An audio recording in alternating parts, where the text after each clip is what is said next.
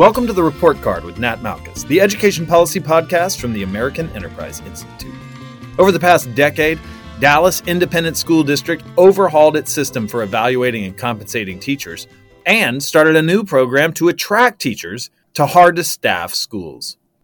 The effects of these changes on student outcomes in one of the nation's largest school districts are attention grabbing, and they're documented in two new papers. The first, The Effects of Comprehensive Educator Evaluation and Pay Reform on Achievement, looks at Dallas's principal excellence and teacher excellence initiatives.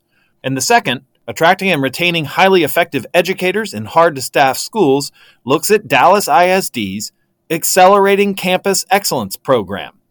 There's a lot of authors on the papers, and they include Eric Hanushek, Jin Luo, Andrew Morgan, Minh Nguyen, Ben Ost, Steve Rivkin, and Ayman Shakeel. To discuss the programs today, we only have two of those authors, but they're great ones Eric Hanushek and Steve Rivkin. Eric Hanushek is the Paul and Jean Hanna Senior Fellow at Stanford's Hoover Institution and the winner of the 2021 Yidan Prize for Education Research. Steve Rivkin is the department head and the professor of economics at the University of Illinois Chicago. Rick, Steve, welcome to the report card. It's always great to be with you, Nat. Thanks for having us. You bet. All right. So we got two papers we want to cover over. You guys have had a busy March. Both of these are NBER papers, and they concern some reforms that happened at Dallas ISD, large district in Texas. And we're going to get to them shortly, but a little bit of background will help set the stage. Steve, first to you, can you give listeners just a quick thumbnail on how educator evaluation systems operate and how they've sort of been changing a little bit over the past couple of decades? You know, my understanding is historically principals or assistant principals would evaluate teachers in a way that wasn't really connected with how well the students did. And the evaluations tended to be overwhelmingly positive. And I think since reforms began maybe in the 1990s and with No Child Left Behind, the evaluations have tended to take on a more rigorous structure in many states related to achievement or achievement growth for teachers teaching subjects in which their students are tested, more rubrics around evaluations based on observations and so I think it's become, you know, a much more rigorous and comprehensive process. But that's not the case in all districts and in all places. Right. Lots of change and still questions out on the products of it. We'll get to that in a minute. Rick, can you give us a similar sort of thumbnail? How do teacher compensation systems typically work? I mean, just what's the basic function? Well, this is pretty simple to answer that question uh, you record how many years of experience you have as a teacher and whether you have an advanced degree, and you look it up in a table of what your salary is so that compensation systems have evolved to very standard payments for experience and degrees, but not much for anything else. And those evaluation systems that we mentioned have had a good bit of action around them. There's still open questions as to how effective those changes have been. But the teacher compensation reform, Rick, correct me if I'm wrong, has seen less fundamental changes in that time period. Is that fair to say? Absolutely. The compensation system, you have very few districts that deviate very much from that. There might be little bits of money even beyond being a coach on a basketball team but little bits of money around the edge. But the main weight of compensation follows those things. All right. So in Dallas, not actually that long ago, around 2013 14, they took some pretty serious steps both on their comprehensive evaluation systems for educators and on pay reform. And there's two papers, and the first one is the effects of the comprehensive system. So let's hit on that. Rick, what spurred Dallas ISD to undertake these reforms, and what were the main things that they changed? Well, what spurred it was that they hired a new superintendent, Mike Miles, who had some experience with experimenting with different pay systems when he was a superintendent in Colorado. And when he moved to Dallas, he spent a lot of time working with the district and the teachers and the school board and others to try to develop a new, more comprehensive pay system that was linked to performance of the personnel, how well the principals and how well the teachers did in terms of their student performance. And so that took actually two or three years to refine a system and get one that the school board would agree to. And they dramatically changed and left a world of experience and advanced degrees and went to a world that was much more closely linked to performance and the evaluation of performance. And Steve, you had mentioned there's Race to the Top, which folks will just have to look up the history on that if they need that background. But there was a lot of incentives to change evaluation systems and so forth. But it seems to me that in Dallas, what you have is these changes both to the evaluation system and to the pay systems at the same time in ways where the two were more closely linked. Whereas many of the evaluation reforms that have happened all over have really been sort of one sided. Let's change the evaluation and not as closely linked to pay changes. Is that about right? I think that's right. I think it's worthwhile to, I guess, to take a step back and think a little bit about what Mike Miles had in mind because you know, he wanted to develop a large system that would provide a lot of information for educators to improve and also to use that information to make personnel decisions.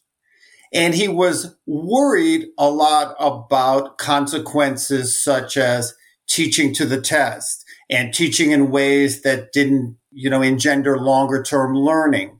And so you have this system where one component of the evaluation is based upon how well the students do on, on standardized tests, which the district developed many of them. You have another component which is based on supervisor observations. And you have a third component which is based upon feedback from students for teachers and families for principals. And this includes kids as young as third grade. And so I think what's kind of remarkable is not only do we observe, you know, the effects on achievement, but we can look at and see whether he was successful in developing a system that did more than just improve this year's test scores. You know, that didn't really engender that kind of deeper learning. And then he attached the evaluation score, which is the amalgam of the three different components, and made teacher salaries primarily determined by your evaluation score, by placing scores into eight or nine categories like buckets. And what bucket you're in determines your pay, except for new teachers, you know, and some other special circumstances. Okay, one of the aspects of the changes in Dallas was it just wasn't teacher reform. In fact, the first step on this journey was the Principal Excellence Initiative they undertook in 2013. Rick, what was the first step they undertook with principals? Well, one of the things that Mike Miles has emphasized is the importance of leadership. And so he went out to find ways to evaluate principals and to find out who was doing a good job in terms of the performance of the school. Now, this is a little bit broader than just student performance, but looking at the whole operation of the schools. And in fact, there are some safeguards that are built in to try to make sure that there isn't rampant grade inflation as there had been in the previous systems. But he set out to um, have an evaluation design that covered principal jobs. And then the PEI, the Principal Excellence Initiative, was followed shortly thereafter, a couple years later, by the Teacher Excellence Initiative. That had multiple components to us. Rick, can you just break down again how did that work and how did the TEI translate into differential pay? Well, the TEI was designed around a multiple rating system. One of it was individual observations of supervisors who had a scoring rubric that they used and had regular uh, observations of teachers, including some unannounced observations. Uh, that was married with a system of value added to test scores that if there was sufficient test information, you attached uh, information about the learning gains of kids in each class. And then you had a survey of students who gave their own rating of the teachers. And these were all put together and based upon your uh, aggregate score across those three areas. They weren't weighted the same, by the way. The surveys were much less than the others. Based upon your aggregate score, you were put into a bin from needs improving to uh, excellent, and those bins determine salaries. And an important element to his design was that there were fixed proportions of the teachers in each bin so that you didn't keep getting automatic grade inflation and pay inflation, and so that he could hopefully have the budget under control. So it couldn't be sort of Lake Wobegon where all our teachers are above average. Uh, it could not be, and and as you know, the prior TNTP study on the widget effect suggests that if you looked at the normal district, you would find that 95% of the teachers are good to excellent, uh, which doesn't quite match most parents' uh, views of what's going on.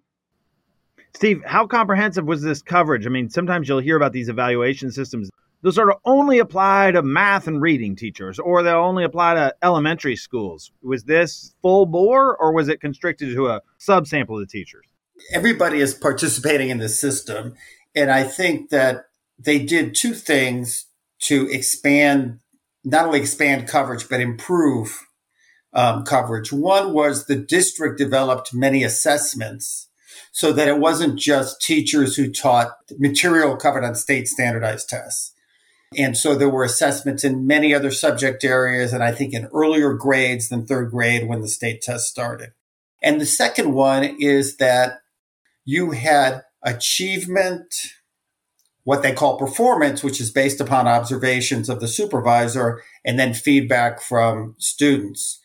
Depending upon the age of the kids the subjects taught, there were different weights placed to determine the aggregate evaluation score on these different categories. He also, Mike Miles, recognized the importance of the school as a team, you know, as a unit. So part of the achievement score was a score, the score of the average achievement in the whole school. And for principals, a part of the achievement score was success at reducing achievement gaps. But I think the one thing that, that I think is important is that there's a lot of worry and concern raised about arbitrary treatment of teachers. I think that's true in any organization that you're in. And I think by evaluating the principals and including them and giving them skin in the game, there's a real penalty for engaging in arbitrary behavior, for favoring a cousin to get the teaching position or or evaluating them better, someone you're friendly with, or to the point where you discriminate against someone on the basis of, of race, that you pay a penalty if you do that. You know, in terms of your own evaluations, because that's anything which compromises the quality of the school is going to show up as hurting you. And at least that's the design of the system. So I think that level of evaluation of the principal is a crucial component to having a successful system of evaluating the teachers. So there's one other thing that I'd throw in also. When you take the evaluation system to pay, it was not like other districts have done this. Other districts like Washington, D.C., have taken the evaluations and determined a bonus that adds on to the salaries that's determined by experience and degree level. this was not a bonus system. This was the pay system. And so the use of experience and degree level just went away. And it was all based upon this overall evaluation. And so, first, it was very much different than anybody else and emphasized scores and performance were what counted. But secondly, what we're going to see in the future is that it's much harder to eliminate it. In other systems, when you've had bonus systems, there's constant pushback on whether the bonuses are right, or maybe there's financial exigencies, and there's a tendency to eliminate the bonuses in the future and go back to the old system. There is no old system here. Yeah, and that is a major point of demarcation. And I think you've laid out several. So, first of all, this is really a, a new compensation system. It's not leveling something on top of what was previously there. So, it's not a band aid. Um, it's full bore. So, it doesn't seem as though it's to some small pocket of teachers, but it includes principals as well and sort of a interlock system. And then the last thing is this seems to escape a lot of the criticisms where people will be upset about high stakes testing because it's not, it, it is reliant on value added, which is related to state tests. But some of the assessments aren't even state tests. And there's a lot more that goes into the evaluation framework than just these things. So there's a lot to like here from the way you're presenting these reforms. Let me ask you sounds like this is quite a lift to get done politically. I know that you weren't evaluating how hard this was to get over the finish line, but can you shed any light on the politics of getting this in place? Well, there's lots of interaction that Mike Miles had with his school board, and it was, I think, best described as initially an, a um, non functioning school board. It was not working very well when they hired him in. And he spent a lot of time with them to try to convince them to do this, but it wasn't a slam dunk. Uh, he had to to get a um, split school board to agree to this. And just one other thing to note here this is Dallas. This is 160,000 kids, right? 200 and some odd schools. I mean, this is a big district. So this is not what we would think is as some novelty set of reforms. Is that right? Yes. Yeah. I think the other element that's interesting to me, particularly being from Chicago, which went to a very decentralized school governance system, I think there was a history in Dallas where the district had, it was thought, did not treat many of the poorest neighborhoods, perhaps the neighborhoods with predominantly black children, very well. And so there was a kind of decentralization of effective power. And what Mike Miles did was come in and really centralize everything. You know, you were you were compensated, rewarded, kept in positions as a principal based upon this system of evaluation. And I think that was, you know, we often think of perhaps, you know, labor versus management or unions not liking certain reforms. But I think here it was also this sense of the decentralization advocates were really those who didn't trust the district. And so what Mike Miles went in and did was, I think, put in a system which, in the end, as we begin to talk about the second paper, which, you know, provided additional pay for people um, working in the lowest achievement schools, I think not only treated those kids in those schools fairly, even went so far as to really prioritize their learning. Now, you also, Nat, have to point out one thing. This is Texas, and Mike Miles spent a lot of time working with the school board and with the teachers, but there is no collective bargaining in Texas. And so it's a situation that gives him at least a fair shot at trying to change things that you don't have in Los Angeles. Right. So you could have all those things and still have a tough tough road in Chicago, right, Steve? I think that would probably be accurate. That's a fair statement. All right. So look, you use a synthetic control comparison in this. If someone wants to understand exactly how you got your estimates, they can read the paper. Again, it's up at NBER. But how big were the effects and what were the nature of them? Steve? So I, th- I, think what it looks like is what we're able to do is we can look at achievement trends. I think we begin in 2005. And the reform was the principal part of this was implemented in 2013 and then the teacher part in 2015. And very briefly, what the synthetic control does is it selects a bunch of schools in the state, actually in the large districts that we considered as potential comparisons, in order to match the achievement trends prior to the start of the reform. And the reform kicked in in 2013. And for the first few years, it doesn't look like what hap- much happened in the aggregate because there was a lot of turnover of teachers in Dallas. And so you got a lot of very inexperienced teachers coming in, which tends to dampen achievement, you know, dampen effectiveness when you're in your first year. It's hard to be very effective. And then after 2015, 2016, test scores uh, on average in Dallas t- begin to diverge from those in the comparison set of schools. And by 2019, I believe achievement in Dallas ISD has risen 0.2 standard deviations relative to the set of controls. Now, I don't know, you may, Nat, have much better experience than I have at explaining that in a way that's going to be you know, accessible to the readers. But I can tell you that that's a very large effect when we compare it to other things that we've learned about schools. So, for example, in our study and other studies of the variation in teacher effectiveness, that we estimate a standard deviation in teacher quality moving from the median teacher to someone in the 80th percentile of the distribution to be only slightly more than half as large as the average achievement achievement increase in mathematics in Dallas, and roughly as large as the average achievement increase in reading, which was about half as large as in math.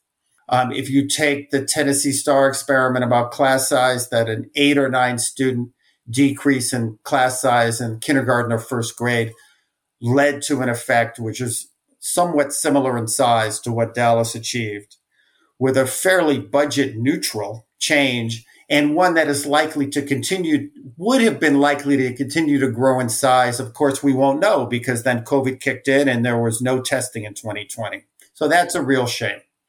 But let me give my own explanation of this. I, I think there are two explanations that are important.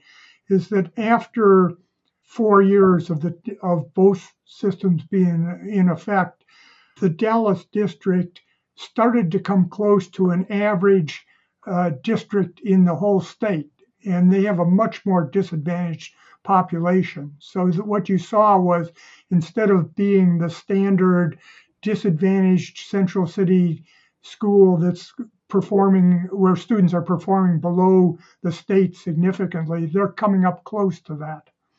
But another way of looking at this is that um, the 0.2 standard deviations that Steve talked about are somewhere between uh, two thirds and three quarters of a year extra schooling. It's like like kids were all of a sudden after this time learning at a rate that brought them up two thirds to three quarters of a whole grade level. Um, so it made up for the deficits that these kids had historically been going finishing school with and I'll add one more, and you both tell me if I get this wrong, but I would say that if you were doing a sort of bespoke intervention in a couple of classrooms in a district, and you got 20% of a standard deviation change over a couple of years, you'd be pretty jazzed as an evaluator.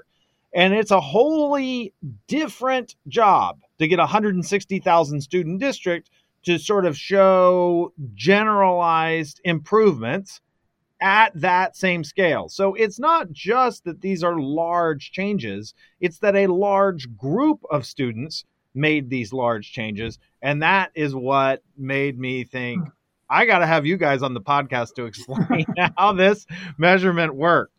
So I'm interested in two quick questions before we get to this grade it section. We saw uh, with Race to the Top and in those years a lot of efforts on the evaluation side, and we didn't see effects like this in those places. Was race to the top just not aggressive enough? I mean, why would a series of evaluation reforms spurred across the nation peter out in the effects when put in relief to these Dallas changes? I would la- label it leadership. That what Race to the Top did was offer a fairly small amount of money to a state that would radically change the way teachers were evaluated and treated. It didn't have individual districts involved in working with their school boards and teachers to develop a better system. It didn't do the kinds of things that were done in Dallas. And it didn't have, in general, the leadership. Everybody said, well, state of Tennessee will get uh, uh, $500 million more or, or, whatever they got um, for being a race to the top finalist. But it wasn't obvious at the local district level what that meant.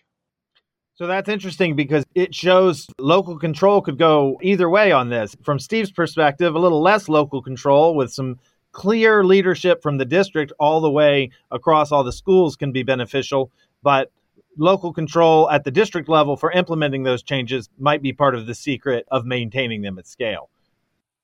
Well, I think it's a it's a very hard problem, right? To to make federal policy that can really influence in a dramatic way how local schools, you know, operate when the nexus of power is at the superintendent level and at the schools.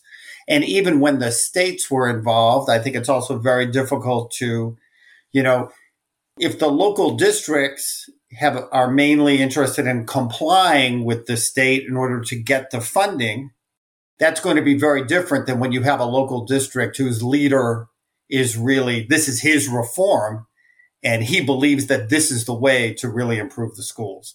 So I think I think it sort of highlighted the challenges that the federal government faces and even states face in trying to improve the public schools beyond one of the things that I think has been so valuable that the federal government has done is in, is their leadership in you know in funding and helping to produce excellent research. And that's that's been valuable. That's a good role i think to go beyond that as you know and redistribution obviously can be an important role but to go beyond that with trying to get certain types of policies in place i think that the what appears to be the failure of race at the top is a good example of how difficult that is. So the federal government also did one other thing that uh, was related to No Child Left Behind. It required that performance measures be available to the populations.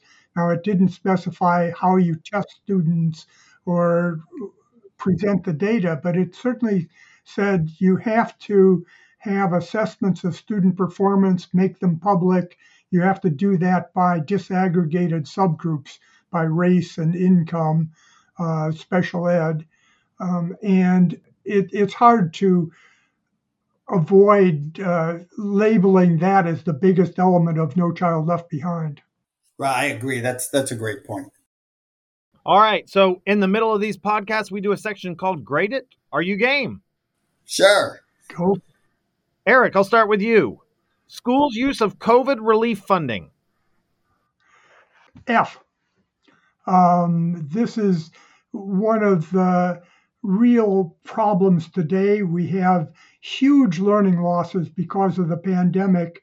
The federal government put a large amount of money into schools, and they could use it to try to alleviate the problems that were created by COVID. They did it largely by air conditioning systems and uh, various physical things that had little to do with trying to recover the, recover the learning loss that the COVID cohort suffered. Fair enough. Steve, the state of education research. And by that, I mean, is it interesting enough? Are we asking interesting questions? I'd say B. I think that there's a lot of really good research. I mean, I think there's strands of research where people are doing experiments on different interventions. And then there's other strands of research where, you know, people are using large administrative data sets and, you know, or even census or other government government surveys to answer bigger picture questions. I think though it doesn't get an A because I think that In some cases, people are not rigorous enough in evaluating the work. And in other places, states are showing greater reluctance to make their information available for research. And I think that's a detriment to our learning more. Rick, now I, am going to ask you to grade on a curve of GDP education quality in the developing world. in the developing world, it's quite remarkable how the schools cannot, in general, support a modern economy. So we worry about things like trying to improve the development, the economic development of sub Saharan Africa, but their schools cannot support any modern economies. And so, in my opinion, you can build all the bridges you want in sub Saharan Africa, and you won't get the long term development that people are looking for. So, it's uh, currently at the D range. All right. I, I like that grade there at the end. And Steve, relative to the U.S., school reform in Europe. I think relative to the US, school reform in Europe is a D. I think that that we've been pushed harder because in many cases we have much more diverse and challenging populations of students to serve and we've been pushed harder to try to understand and identify better ways of working. And then you get something like Dallas which I think is extremely important.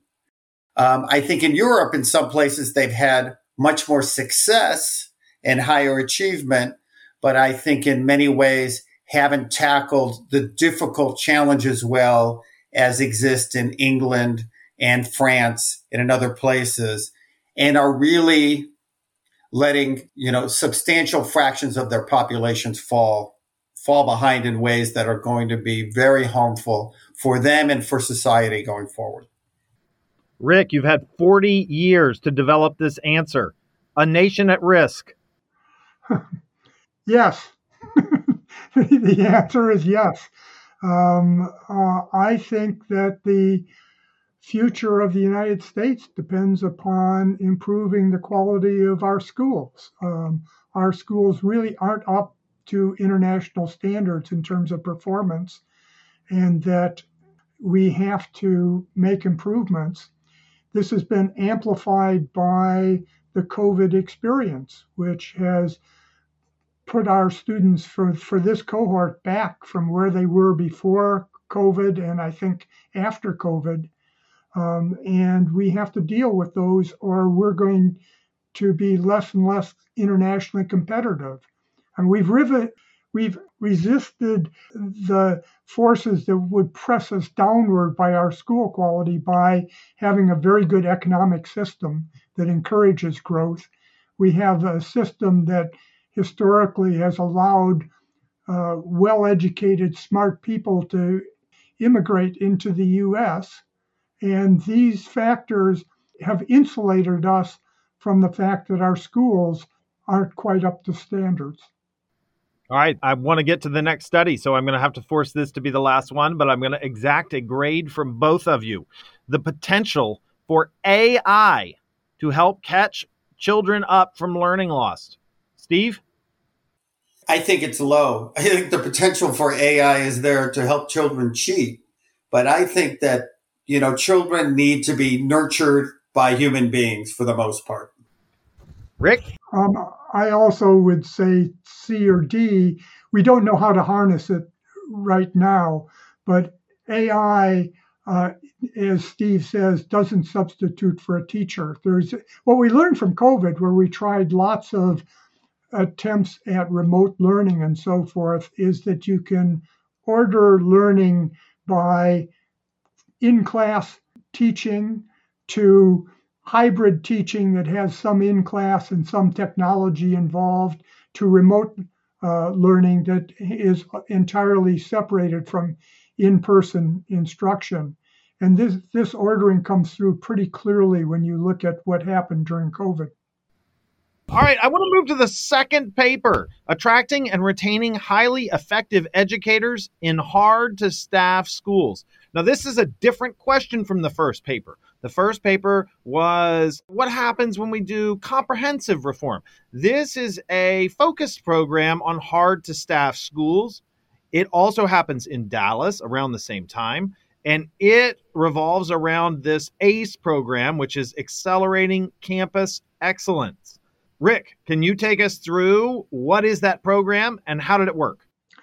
Sure. It's, um, I should say, and you'll f- see, it's closely linked to the other system because when the Dallas schools had an evaluation system that allowed them to choose their most effective to their least effective teachers, the second thing that was done was to add an incentive monetary incentive to principals, good principals, and to good teachers who would go into the lowest performing schools in the district. So, what they did was to have a variable bonus system uh, based upon prior performance of teachers that gave $12,000 to the best teachers and uh, $10,000 to the next category and $8,000 to a lower category if they would move to schools that had previously been at the very bottom of the performance scale. What they found was that good teachers reacted to incentives and they would move to these uh, schools. Now, let Steve tell you the answer of what happens once once they do move. Well, Steve, first, answer one other question. Are we sure that when teachers move placements, that they bring their value added with them? In other words, let's say you're in one school and you're doing quite well and then you move again. That would be great as long as we can be sure that your value added goes with you and delivers to the new students. How confident are we that that is constant across settings? Well, I think it's, I, I, think we've learned some things that say it's not going to be exactly constant across settings, that teachers appear to benefit from being with good peer teachers. And I would expect a good, a good principal. Um, but there was a randomized controlled trial that I think Mathematica, um, some people from Mathematica ran that did show that if you took a high value added teacher and moved them to a very high poverty school, that that teacher was still much more effective than the typical teacher in the school. And that's a big thing. The other thing about this, Rick, is that the ACE intervention in Dallas did work. I mean, we're talking about huge teacher turnover. Part of that was because everyone had to reapply, but how much did it stir the pot in terms of teachers retaining their positions in these schools? Well, I think uh, of the existing teachers in the schools, like three quarters or 80% of them did not return after the ACE program went in. They had to reapply, all the teachers had to reapply if they wanted to stay there, and then they were evaluated on their prior performance and interviews by management in the system. And the majority of them did not return, but were replaced by a substantially more effective teaching force of people who did apply. So, Steve, what were the results of this? I mean, you looked at this over several years, right? Differential exposure, but give us the thumbnail. And was it at least as big as the 20% of a standard deviation in the previous study? So, the effect is looks like about 50% of a standard deviation. And schools that were at the, so there were four elementary schools that were treated by the ACE intervention that we looked at. And they're on average, they were way below the district average prior to the program. And they moved up very close or even maybe even exceeding the district average after just one year of the treatment and remained that high for multiple years. I think the other thing that is very important is that the first part of our analysis looks at how this intervention affected the kids' scores at the end of the year while they're in elementary school. The second part of the analysis looks at what happened to the kids' achievement in sixth grade. So they're no longer in the elementary school. They've now been out for at least a year. And the question is, did anything that, that happened in elementary school, you know, hang on? Did it persist? Because and, we've seen fade out in many of these studies, right? We have a good boost, but the boost kind of fades away. This is what you're asking about, right? Right. And we're really interested in this question because, you know, because the, the worry is that teachers are being paid in part on the basis of the achievement of the kids. So there is this potential that they really focus on raising the achievement in ways that aren't going to be good pedagogy and, and are going to lead to even, you know, to more serious fade out. What we observe is kids who experienced the ACE intervention elementary school in fifth grade only. So we're there in fifth grade in the first year of the program. They got no boost in sixth grade. But those who experienced ACE for multiple years, uh, and we accounted for things like the fact that it's not random who leaves and things like that. They benefited substantially to the order of around 0.3, 0.35 standard deviations on the sixth grade test which is not part of the evaluation of the elementary school teachers at all. So this is not anything which we would think of as gaming the system or short term effects. This is really highly valued learning and acquisition of human capital on the part of these kids as a result of being exposed to a much stronger teaching force. And so we have short term outcomes and long term outcomes. Rick, there's one other part to this story, and that is that the systems didn't stay consistently across the full time that you had data. Tell that part. Okay, well, let me tell you the, the good part first. There was a second cohort of schools that was brought into the ACE program uh, after the first ones that Steve talked about. And we don't have as long of a time series on them, but it looks like they're following exactly the same pattern that you bring in highly effective teachers and kids' performance grows. But then after some point of time, their performance has grown and there's pressures on fiscal pressures on the district, and the district removed most of the incentives for the teachers in this first cohort of ACE students, uh, ACE schools. And what you saw was that large numbers of the effective teachers then left the first cohort of ACE schools and performance plummeted. And so what you see very directly is that incentives for teachers and principals work, but they they don't work if you don't have incentives. And so what we see quite clearly is that you have to be very purposeful in what you're doing and reward good teachers. Now, let me ask a couple of questions to understand this. How expensive was this, right? I mean, this is bonuses for hard to staff schools. So it involves greater expenditure for some of the lowest performing schools. But how do you contextualize the amount of the spend? Um, I don't have that right in front of me. Steve, you have you know, I think it was a couple of million dollars. So if you think of raising a teacher's salary by around $10,000 on a base of 50 or 60, it's not an inexpensive proposition.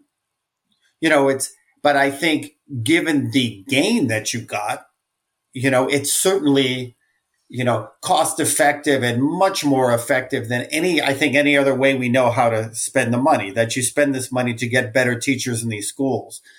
I think you have the, the program introduces a real political economy puzzle, which is if you take the most disadvantaged schools and then you move them up the distribution to the middle of what's happening in Dallas, then you almost have to remove the you know, we need to compensate these teachers more because the working conditions are more difficult. You know, the kids are often, we, we heard from an ACE teacher about how he had a pantry full of food because the kids come often from very struggling families. But if you move this school up to that point, how can you not then redistribute that money to, to the new schools at the bottom of the distribution? But in the end, then you, you know, then it becomes very difficult because those first schools that you moved up so far are then going to fall back. And so I think it's the second part of this problem is to figure out how, how we move forward in a way that we're willing to bear the cost with the very smart program of not paying, not giving just compensation for anyone to come teach in a difficult to staff school, but only someone who's been very effective. And then what do we do once they've, you know, once they've improved? How do we keep that going? So I have to interject my standard comment at this point. And my standard comment is that you can have small increases in average class size and completely pay for this program. So uh, we know we've been on this kick to keep reducing class size, and there's lots of debate of whether uh, the effect is on average zero or slightly above zero uh, from reducing class size. If we just increased average class size uh, a little bit, we could pay for all these incentives let me confront the political economy question a, a, little differently. Steve, I certainly take your point, but Rick, if someone says, well, if you're going to make class sizes larger, let's give all the teachers a raise. Would such an approach engender the outcomes that you saw through this ACE program? Zero. Um, because there's the standard economic theorem that ineffective teachers like more money as much as effective teachers. And so if you in fact raise everybody's salaries, you'll have happier teachers, but you're not going to change either what they're doing or who stays or who leaves teaching because you're going to have uh, exactly the same situation you had before with um, without changing anything. Can I add? I think that there's you know, a couple of important things. One is if you raise everybody's salary, you're not dealing with the fact that these are more difficult to staff schools for a reason.